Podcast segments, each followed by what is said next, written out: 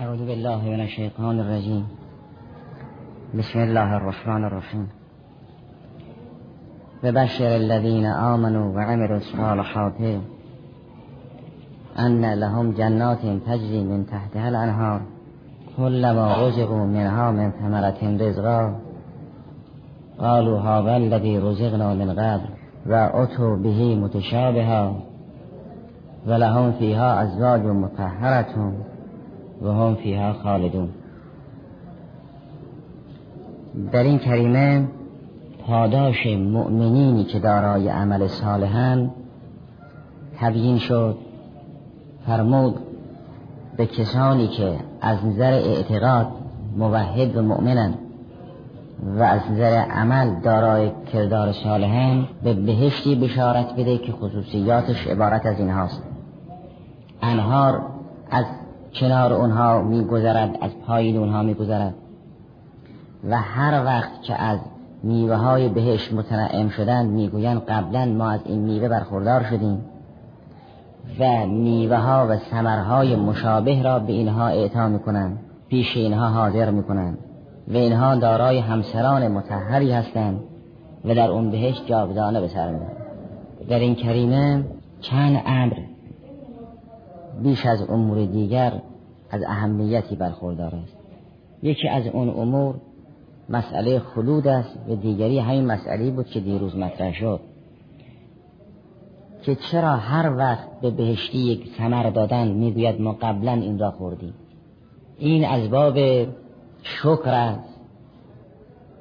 این از باب اعتراف به صدق وعد است. این چه نقشی داره چون در بهش هر چه هست به عنوان نعمت مطرح است. باید از این کار لذت ببرم. یک وقت خدای سبحان بهش را این توصیف می کند که میوه های اون بهش دائمی انسان وقتی مطمئن باشد که میوه های این درخت دائمی است غمگین نخواهد شد. به فکر پاییز و خزان نیست. و چون می‌داند که این درخت میوهش دائمی است از این جهت مسرور است. این یک نشاطی است برای اهل بهشت.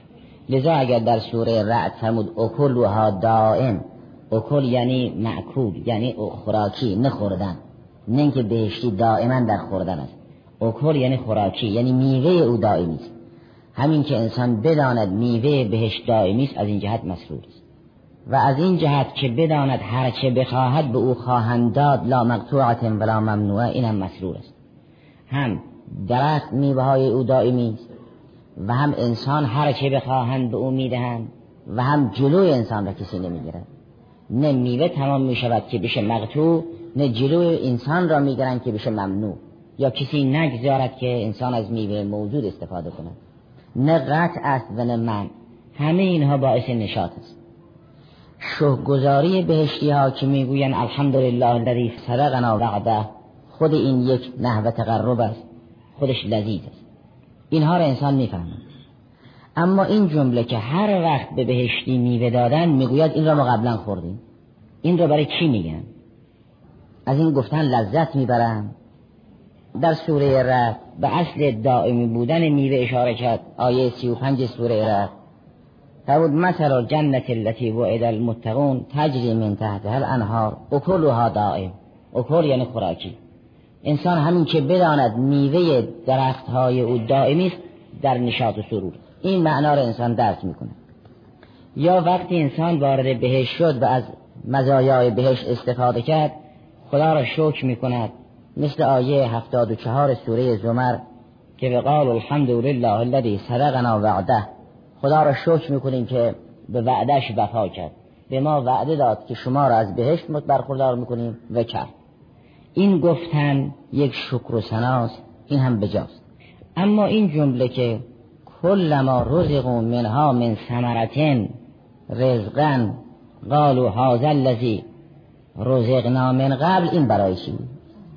و این چون بار اول را هم شامل می شود یعنی اولین باری که به بهشتیان میوه دادن می‌گوید ما این را قبلا مصرف کردیم لابد منظور میوه های دنیاست. یعنی قبل از بهشت این بهشتی در دنیا میوه خورد و در بهشت وقتی به او میوه می‌دهند می‌گوید این را ما قبلا در دنیا مصرف کرد چون نمی شود این کل ما رزقون منها من ثمرت رزقا را مخصوصی به بهشت دانست. یعنی ما قبلا در بهشت خوردیم.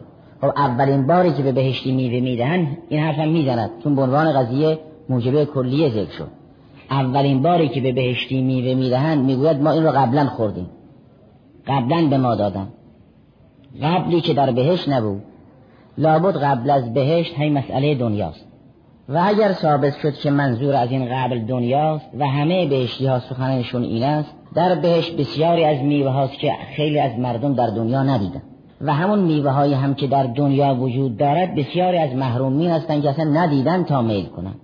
چگونه یک انسان محروم بهشتی که بسیاری از میوه ها را ندید و نشنید و نخورد اونگاه می‌گوید هر میوهی که بودادن بگوید این میوه را ما قبلا خوردیم. او هدیه از صدر اسلام بودن که با اینکه میوه هایی هم می‌دیدن تناول نمی‌کردن. این بیان امیر المؤمنین سلام الله علیه که فرمود من اگر بخواهم می‌توانم نانی از مغز گندم خالص تهیه کنم از اصل مصفا تهیه کنم بالاخره سعی می‌کردن اینها رو کمتر میل کنم یا بعضی از اینها اصلا میل نکنم اونگاه چگونه اینها می‌گویند این میوه که ما قبلا خوردیم یا به ما روزی رسوندن؟ معلوم می‌شود منظور از این قبل همون دنیاست و منظور از این میوه ها همون معارف و اخلاق و اعمال صالح است که در دنیا نصیب مؤمن شده است. مؤمن وقتی در قیامت وارد بهش شد میوه های بهش را می‌بیند میاد این همان است که خدای سبحان در دنیا روزی ما کرده است. این همون نماز است این همون روز است این همون عقیده است این همون ولایت است و مانند دیگر نیازی نیست که ما مرحله اول را استثناء کنیم بار اول را یک. نیازی نیست که این هازا را که نشانه وحدت شخصی است به وحدت نوعی تفسیر کنیم دو. چون اونها که به نعمتهای بهش تفسیر کردن گفتن منظور از این هازا وحدت شخصی نیست وحدت نوعی است. یعنی یک میوه که از این درخت آوردن میوه دیگر که از این درخت بیاورند انسان بگوید این همان است که قبلا به ما دادن این مجاز است. اولی که تناول شد دومی هم تازه به او رسید. نمی‌شود گفت این دومی عین اولی است. ناچار گفتن منظور وحدت نوعی است. یعنی این دومی عین اولی است نوعا نه عین اولی است شخصا. این تکلف رو باید رعایت می‌کردن. و حالی که بر اساس اون معنایی که عرض شد این تکلف هم نیست. وحدت شخصی هم محفوظ است. یعنی خود این عین عمل برای ابد زنده است و به صورت میوه در میآید. هذا الذی رزقنا من قبل.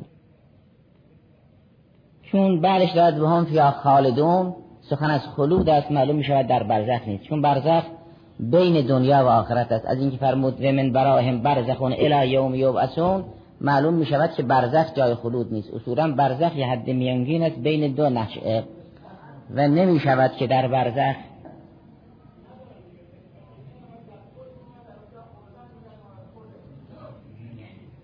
قرآن کریم گرچه برزخ را اثبات می کند اما در بسیار از دیدها برزخ را به حساب آخرت می آورد یعنی جهان را به دو قسمت تقسیم می دنیا و آخرت. اون وقت برزخ گوشی از آخرت است. اینها وقتی که آخرت را منکرن یعنی از برزخ به بعد منکرن بسیاری از بخش های قرآن وقتی سخن از آخرت است برزخ را به حساب آخرت می آورد این برزخ را مقطعی از مقاطع آخرت می‌داند دالان ورودی آخرت می‌داند در حقیقت. قبلی که اینها می‌گویند نوعا مربوط به دنیاست. و اتو بهی متشابه ها در این اتو بسیاری از مفسران به زحمت افتادن که این اتو به چه معناست. و بعضی هم گرفتار این اشکال شدن که عطا یه فعل لازم است. فعل لازم مجهول ندارد. و اگر فعل لازم مجهول داشت سیغش جمع بسته نمی شود اون زمیرهایی که بعد از حرف جر ذکر می شود اون زمیرها را جمع بندی می کنن مثلا میگن مر بهم نه مرو به. اگر خواستیم بگوییم یک گروهی ممرورون بهم اون فعل رو جمع نمیبندن. نمی‌گوین مرو می‌گوین مر بهم. یعنی چند نفر بر اینها عبور کردن یا یک نفر بر اینها گذشت. این فعل مجهول چطور جنبسته شد؟ یعنی فعل لازم چطور فعل مجهول شد و جنبسته شد؟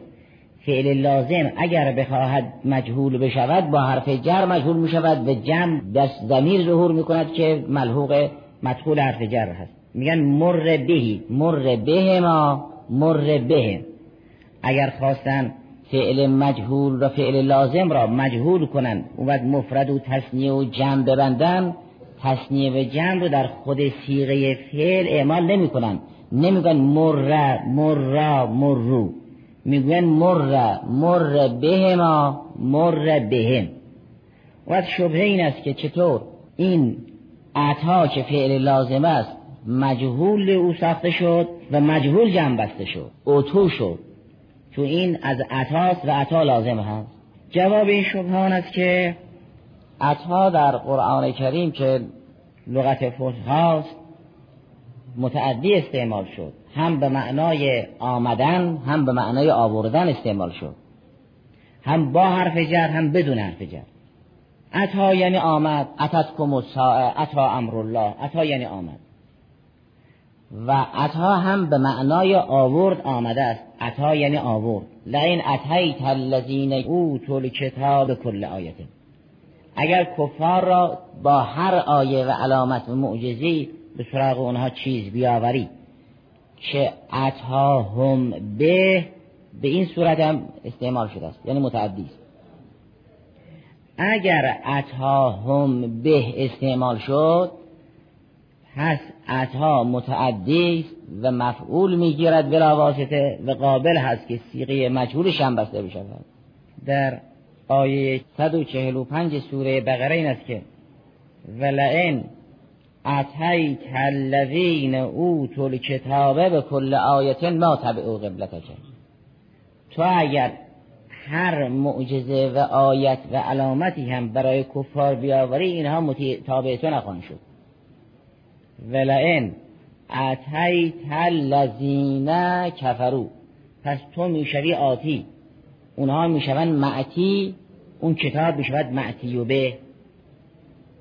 لئن اتیت الذین که الذین می‌شود مفعول به کل آیتین یا اونچه که در جریان سلیمان سلام الله علیه ذکر شده است تعبیرش این است که انا آتی که به. قبلا یرتد الیک ترفوک آتی هم اسم فائل عطاست. من تو را برای تو این تخت را حاضر می‌کنم که آتی مفعول بلا واسطش کاف خطاب است و این بهی هم به اون عرش برمیگردد. انا آتی که به.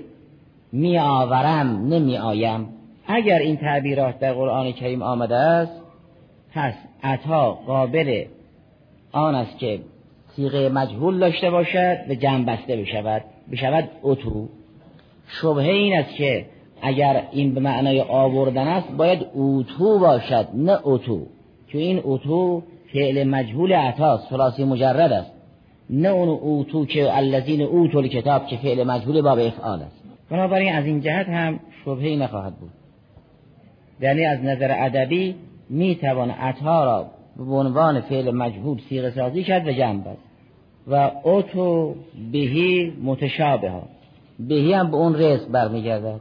یعنی میوه های همرنگ و شبیه هم به اونها داده می شود که اینا به حسب ظاهر میوه ها شبیه همن تا انسان احساس وحشت نکنه. و هنگام تناول دارای مزه های گوناگون نیست که لذت های مختلف ببرد. وقتی انسان به فرشته می‌گوید که این میوه قبلا صرف شد جوابش این است که گرچه شکل و رنگش همانند میوه قبلی است ولی طعمش فرق می‌کنه که یک لذت جدیدی داره و اتو بهی متشابه و لهم فیها ازواج متحرت گفتن اگر چون همسران انسان در اون عالم متحرن از ارجاس که در دنیا به اون ارجاس آلودن و به خدای سبحان که بود فعتزل النساء در اون حال انسان اگر آلوده باشد یقینا با اون همسران متحر در ارتباط نخواهد بود. بهش اصولا جای تهارت است دار تهارت است. همونطوری که از اون طرف ازواج متحرن از این طرف مؤمنین باید متحر باشن. هیچ نقص و عیبی در بهش نیست. به بهشتی تا متحر نشود راهی به بهشت ندارد. و نزعنا ما فی صدورهم من قل اونگاه وارد بهش می‌شوند. اگر احیانا در قلب مؤمن یک مقدار قل و بش بود این باید در برزخ تطهیر بشود. اگر در برزخ تطهیر شد اونگاه به بهش راه داره. بهش دار سلام است. والله یدعو الى دار سلام. داری که سلم محض است. هیچ نقصی در اون نیست. خدای سبحان انسان را به دار سلام دعوت می کند اگر در قلب کسی نسبت به دیگری کینه باشد این دار دار سلام محض نیست. و خدای سبحان انسان را به دار سلام دعوت می کند تا انسان با قلب سلیم راه نیابد به دار سلام دعوت راهش نمی‌دهند. لذا فرمود الا من اتى الله به قلب سلیم. و اوتو بهی متشابه و لهم فیها ازواج متحرتون و هم فیها خالدون. که از اون معانی بلند این کریمه مسئله خلود است. خلود درباره بهشتی ها اثباتش خیلی سخت نیست. درباره دوزخی اثباتش خیلی آسان نیست.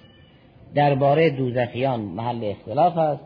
درباره بهشتیان اختلافی نیست یا اگر هم باشد خیلی قابل تر نیست.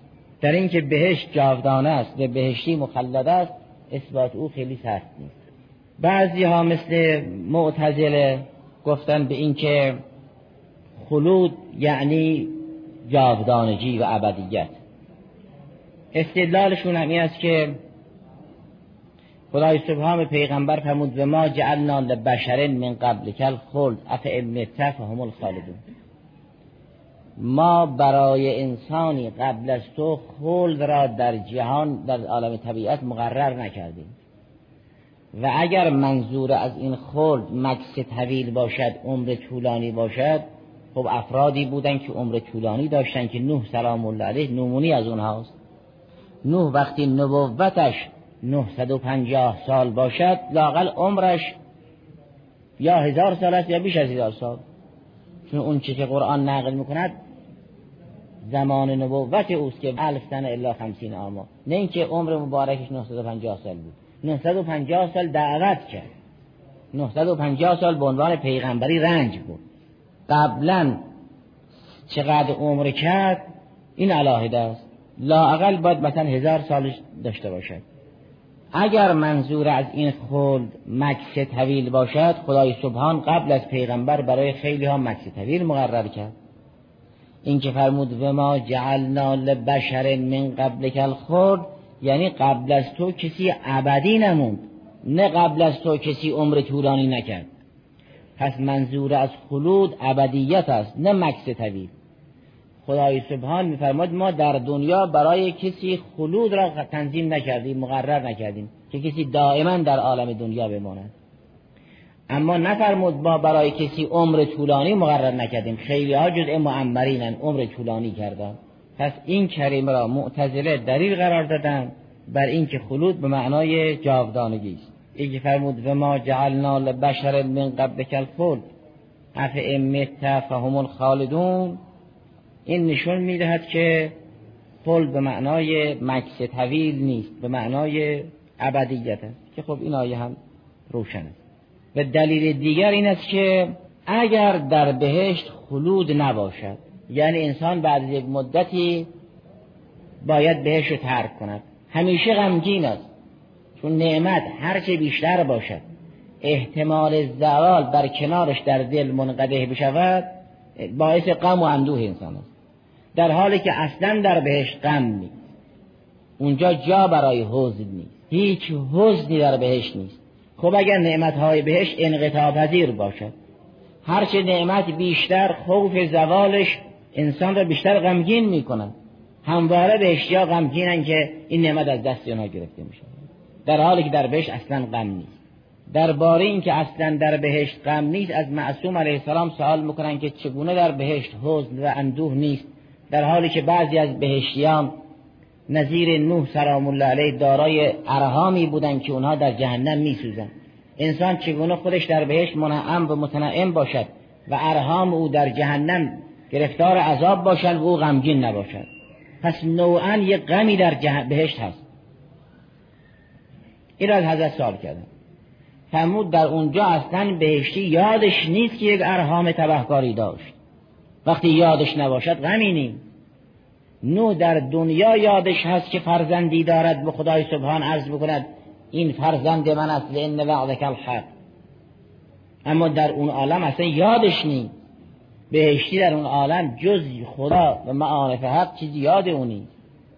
اون عالم عالمی نیست که انسان به یاد کافر باشه. و احیانا اگر در بعضی از مواقف بهشت کسی به دوستش می‌گوید کانلی قرین من در دنیا یک رفیقی داشتم که اعتقادات ما رو به استهزا می گرفت شما از او خبری ندارید. بعد نگاه می‌کند فتلع فرعاه فی سواء الجحیم این برای بشارت است. یعنی ببیند که اون رفیق تبهکار گرفتار جهنم شد. و این هم یاد خداست. گاهی انسان در بهشت از سایر بهشتیان می‌پرسد که شما از اون شخصی که در دنیا ما را به استهزا می‌گرفت خبر نداری؟ فتلع فرعاه فی سواء الجحیم. خود این یک تذکر وعده حق است این عبادت است. این گونه از امور یادشون هست. اما اگر یک کسی یکی از ارهام او تبهکار بود و در جهنم دارد میسوزد. اصلا به یاد او نیست تا غمگین باشد.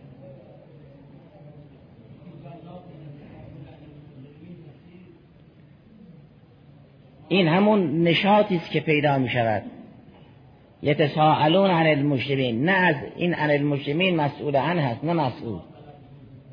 بله. همین مثل اینکه وجدنا ما وعدنا ربنا حقا فهل وجدتم ما وعد ربکم حقا. همین این یک نحو نشاط است. فالیوم الذین آمنو من الکفار یضحکون. اینم یه نحو نشاط است. اینا یک دیگر را مورد سوال قرار میدن. یتساءلون یعنی از یکدیگر سوال می‌کنن. یکی سائل است دیگری مسئول. اونگاه می‌گوین از فلون مجرم خبر نداری؟ یتساءلون عن المجرمین. نه اینکه از مجرم سوال می‌کنن. مجرم مسئول عن هست نه مسئول. ما در تعبیرات فارسی می‌گوییم از فلون شخص بپرس. ولی در تعبیرات عربی نمی‌گوین از فلون شخص بپرس. میگن فسأله یسالو نکن روح این کلمه از روی مطلب در میاد. نه روی شخص در بهشت بهشتی ها از یکدیگر می‌پرسن. شما از اون مجرمین خبر ندارید؟ یتساءلون عن المجرمین. بعد وقتی می‌بینن مجرم به وعید الهی گرفتار شد مسرور میشون خوشحال میشون این نعمت هم در بهشت برای بهشتی هست بله. سوال می‌کنن حالا اون سوال را یا خازن می‌کند یا همین ها سوال می‌کنن اینم برای آن است که بگوید ما وعده الهی را یافتیم. شما وعید الهی را چشیدید یا نه؟ همه این یک نشاطی برای مؤمنین است که قرآن کریم از این نشاط به صورت دیگر خبر داد.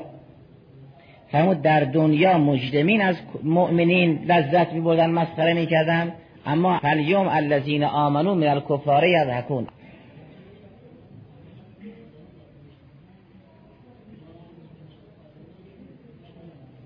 ندارد در قرآن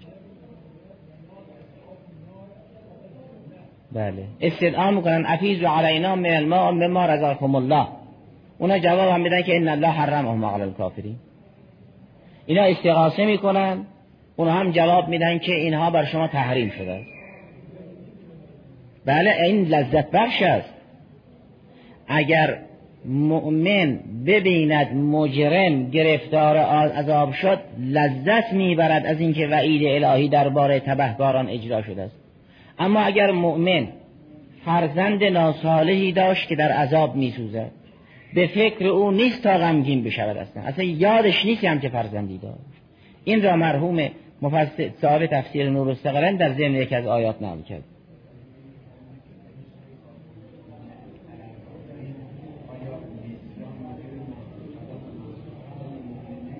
این یک نعمتی. این یک نعمتی است که خدای سبحان چیزی که غم آور است از یاد انسان ببرد. بنابراین اگر بهشت جاودانه نمی بود همواره بهشتی ها غمگین بودن گفتن این نعمت که از دست می رود و این نعمت را که باید از دست بدهیم بعد چه کنیم؟ و چون در بهشت هیچ غم و هیچ اندوهی نیست بنابراین نعمت های بهشتی قابل زوال نیست.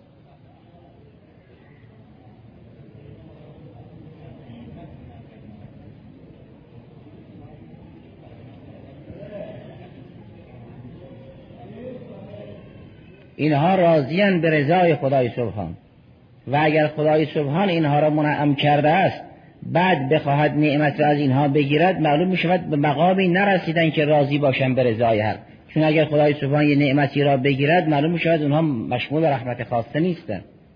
اما دلیلی که اشاعره نقل کردن که خلود به معنای مکس طویل است نه به معنای جاودانه بودن این است که گفتن در بعضی از آیات خدای سبحان کلمه ابد را در کنار کلمه خلود ذکر کرده است. خالدین فیها ابدا. اگر از این خلود ابدیت استفاده می‌شد دیگر کلمه ابدا را خدای سبحان در کنار کلمه خالد ذکر نمی‌کرد. این خالدین فیها ابدا نشون می‌داد که کلمه خلود به خلود مفید ابدیت نیست. این استدلال بر فرض تمامیتش دلالت می‌کند که ما از این آیه خالدینه بدون کلمه ابد نمی‌توانیم جاودانه بودن بهشت رو بفهمیم. و اما از آیه دیگر می‌توانیم بفهمیم. این درباره اصل مسئله آسیب نمیرساند. درباره استدلال به این آیه آسیب میرساند. یعنی اگر کسی بخواد استدلال کند که بهشت و اهل بهشت در نعمتهای بهشت جاودانه میمانند بخواد به این آیه محل بحث سوره بقره استدلال کند ممکن است یک اشعری بگوید به اینکه ابدی ابدا. چون در این آیه نیست به خود کلمه خالد به معنای جاودانه بودن نیست این آیه دلالت ندارد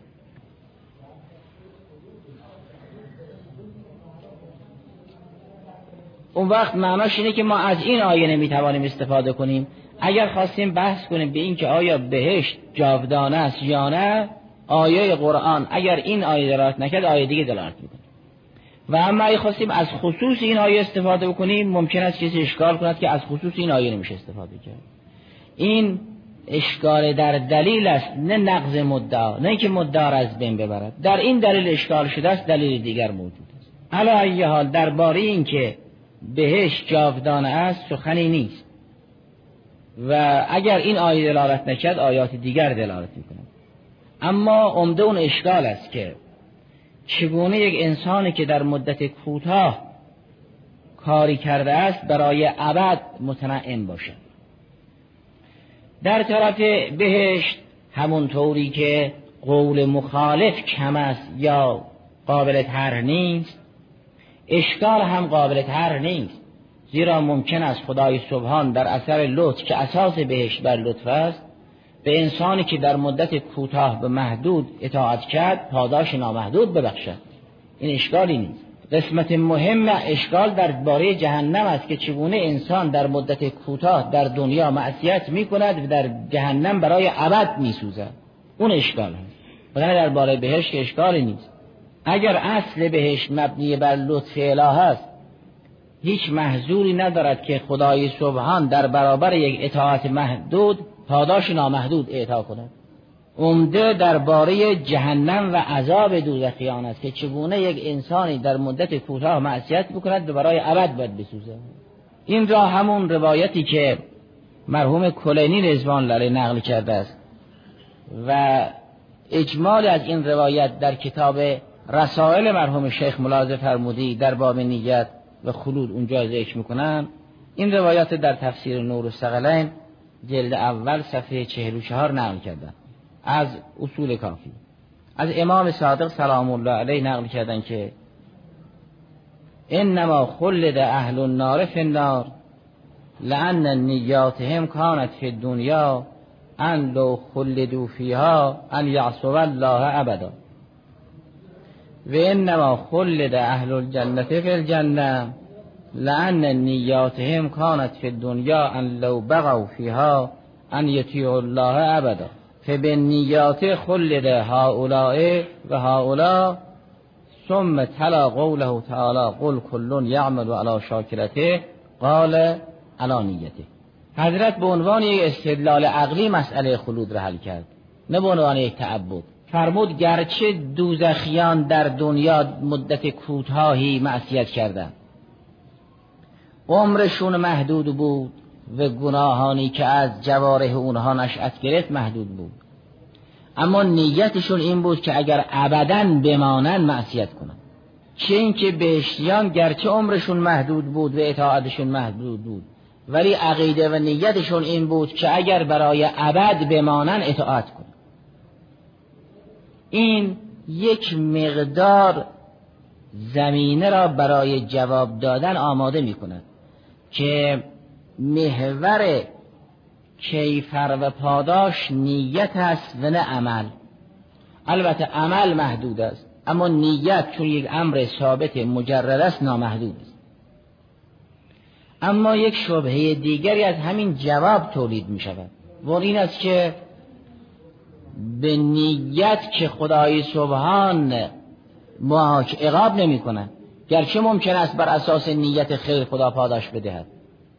اما برای نیت شرک معصیت و عقاب نیست اگه کسی نیت گناه کرد که برای این نیت گناه او را نمی سوزونند مادامی که به عمل منتهی نشود بر صرف نیت عقاب نمی‌کنه اونگاه اگر نیت کافر این بود که دائما هم اگر بماند معصیت کند. اما خب نموند و معصیت نکرد. بر صرف همین نیت خدای سبحان عقاب می‌کنه. با اینکه کسی نیت گناه کرد و گناه نکرد او رو معاقب نمی‌کنه.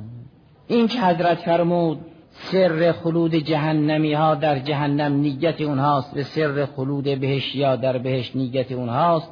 بعد به آیه سوره استرا استدلال کرد فرمود قل کلون یعمل علی شاکرته. سخن از نیت به معنای قصد و اراده و امثال ذالک نیست. این که در شهر آمده است که نیت گناه گناه نیست. اگر کسی قصد گناه بکند ولی گناه از او صادر نشود این قصد گناه معصیت نیست و روی قصد گناه اقاب نمی کنم غیر از این نیتی است که امام صادق سلام الله علیه او رو محور عذاب می‌داند. و به شهادت آیه سوره اسراء استدلال می‌کند که قل کلون یعمل علی شاکلته. منظور از این نیت عقیده است اعتقاد است. اون جهان بینی است خلاصه. عقیده از اون جهت که عقیده است معصیت کبیره است. عقیده غیر از نیت است. اگر کسی اعتقادش کفر و نفاق بود خود این عقیده لحظه به لحظه معصیت است.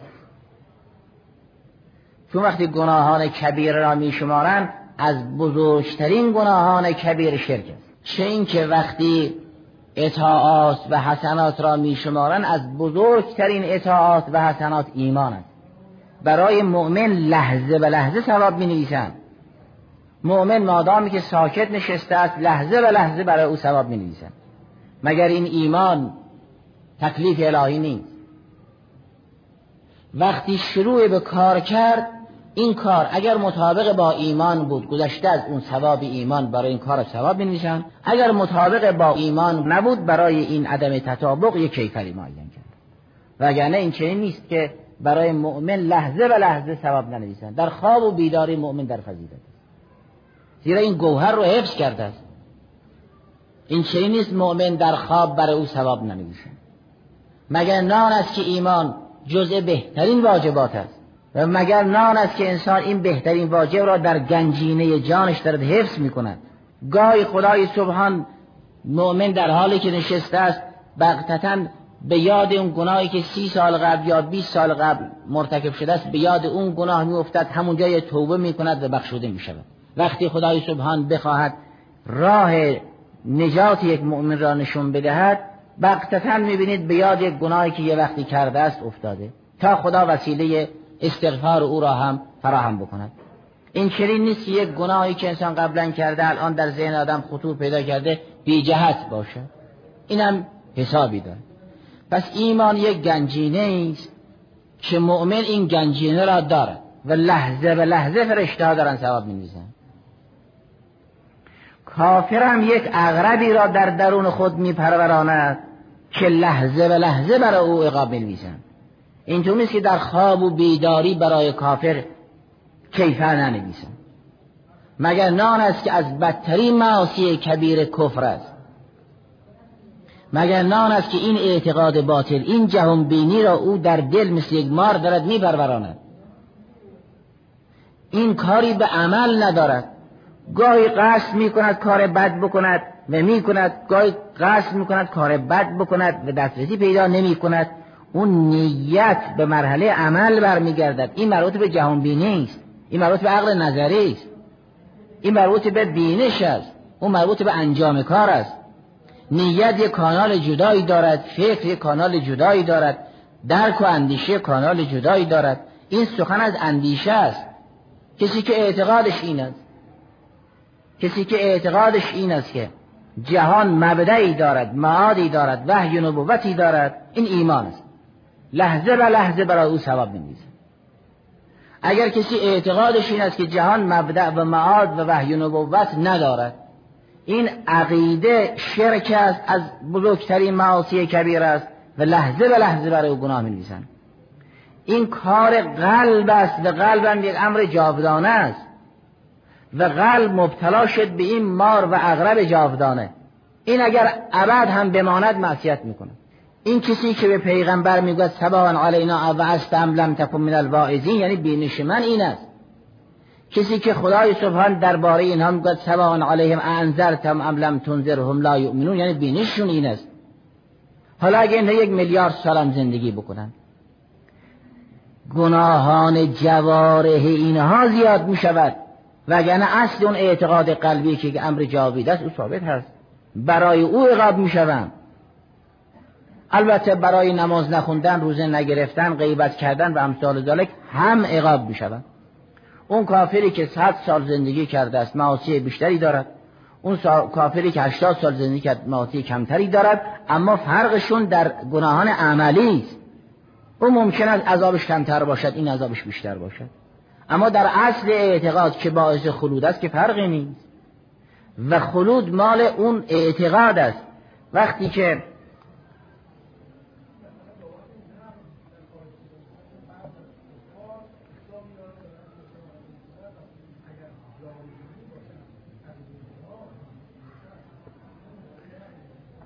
اون مؤمنینی هم که برمیگردن این ارتداد برای اینها باشد. نشانه آن است که ایمانشون مستودع بود. اون کفاری هم که توبه کنن برگردن معلوم می شود که کفرشون مستودع بود. الان بحث در آن از کسی توبه نکرد نه از این طرف ما ارتداد بود نه از اون طرف توبه. وقتی که از امام سلام الله علیه سوال کردن که آیا خدای سبحان از معدومات اطلاع دارد اینو مرحوم صدوق تو توحیدش نقل کرد.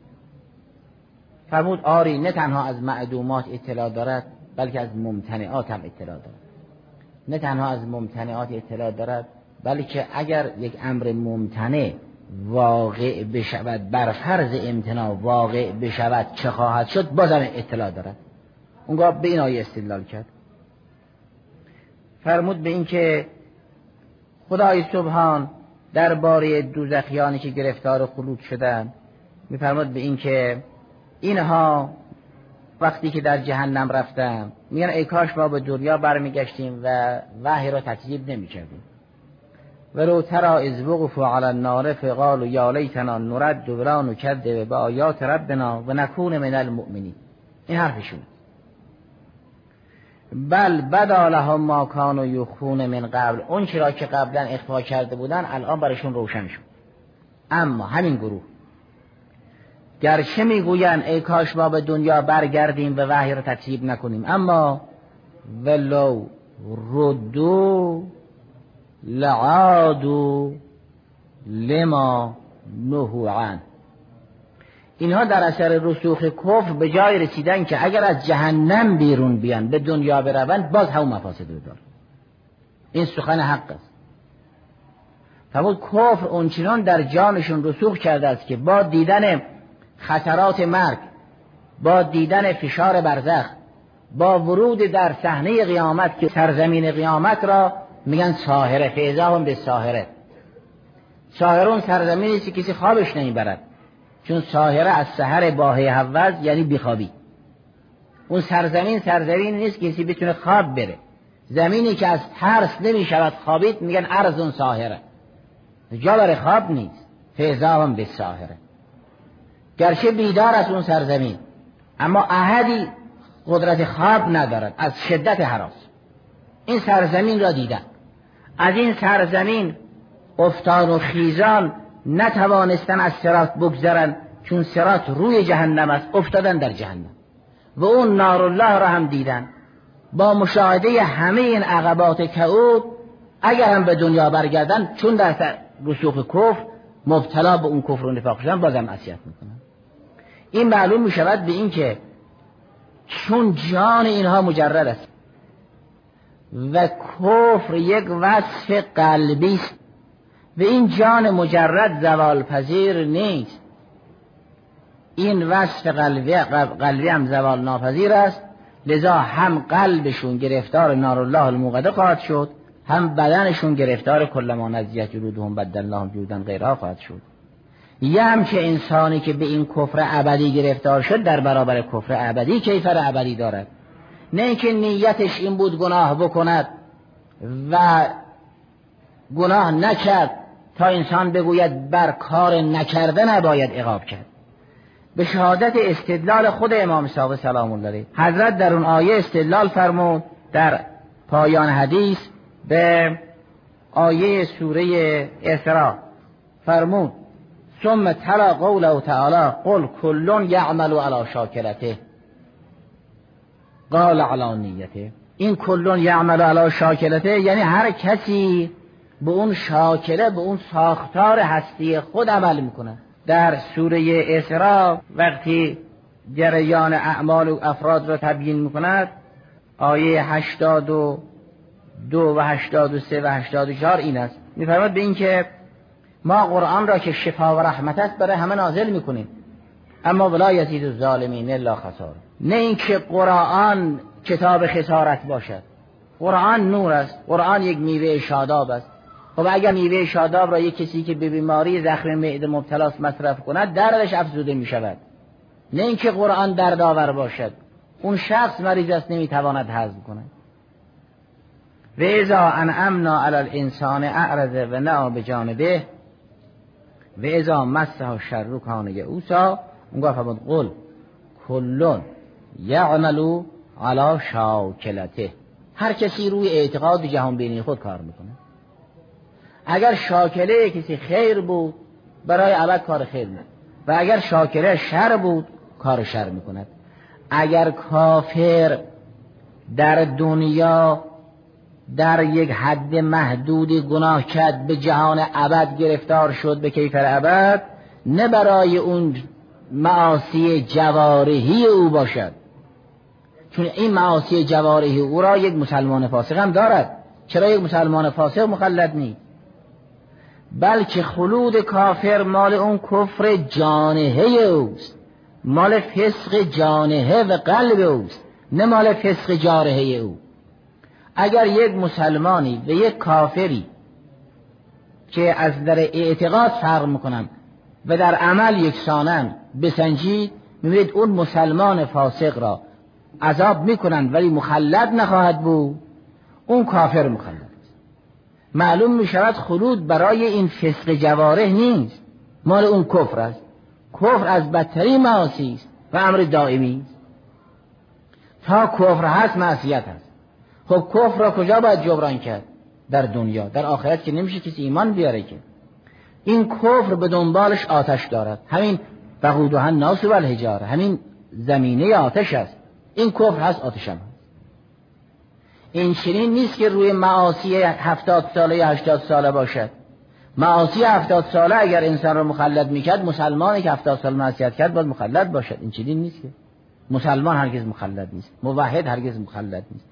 اینا بعد یه مدتی که عذاب دیدن به عنوان هؤلاء اتقاء الله من النار مشمول شفاعتا رحمت الهی شامل حال اینها می شود بالاخره آزاد می شود در روایات ما هست کسی که مسلمان هست منتها فاسق هست در سوالات قبر جواب آماده ندارد. این یعنی از او سوال بکنم پیغمبر تو کیست نمی‌داند. چون عمل است که این عقاید رو حفظ می‌کنه. بعد از احقابی از عذاب یعنی مثلا هفتاد هشتاد سال وقتی عذاب چشیدن اون وقت اگر ازشون بپرسن پیغمبرتون کیست میگن پیغمبر ما کسی است که قرآن بر او نازل شده است. هنوز نام مبارک حضرت یادشون نمیاد. این. فتحصل که اگر خلود هست برای اون امر مخلد است. نه برای عمل جوارحی تا انسان بگوید چرا معصیت هفتاد ساله کیفر ابدی را در پیش دارد؟ نه معصیت ابد کیفر ابد را در پیش دارد. اون کفر یک جهانبینی فاسد ابدی است که اگر کافر از جهنم هم بیرون بیاید باز به دنبال کفر حرکت می‌کنه. این است که میشه مخلد. بنابراین بحث خلود در بهشت خیلی آسان است. نه مخالف دارد و نه اشکال عقلی برخلاف است. بلکه لطف خدا ممکن است انسانی را که مدت کوتاهی اطاعت کرده است به پاداش ابد برساند. گذشته از اینکه استدلال امام صادق سلام الله علیه به کلون یعمل علی شاکرته مشکل خلود بهشت هم حل می‌کند. چون بهشتی داره یک گنجینه ابدی است. این ایمان یک گنجینه ابدی است. این گنجینه ابدی پاداش ابدی رو به همراه داره. اما خلود درباره جهنمی هاست که هم مخالف دارد و هم اشکال به جوابش میده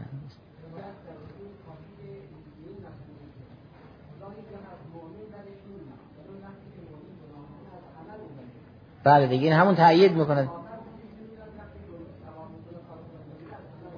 برای همون تأیید می‌کند که مؤمن چون گنجینه ایمان دارد مرزی حق البته عملش بد است خدای سبحان به مقدار عمل تنبیه می‌کند ولی اون گنجینه رو حفظ می‌کند. اما کافر چون در درون خود ما را اغرب میپروراند این نار الله المقدر را دارد مشتعل می‌کند. یقینا مبغوض خدا الحمدلله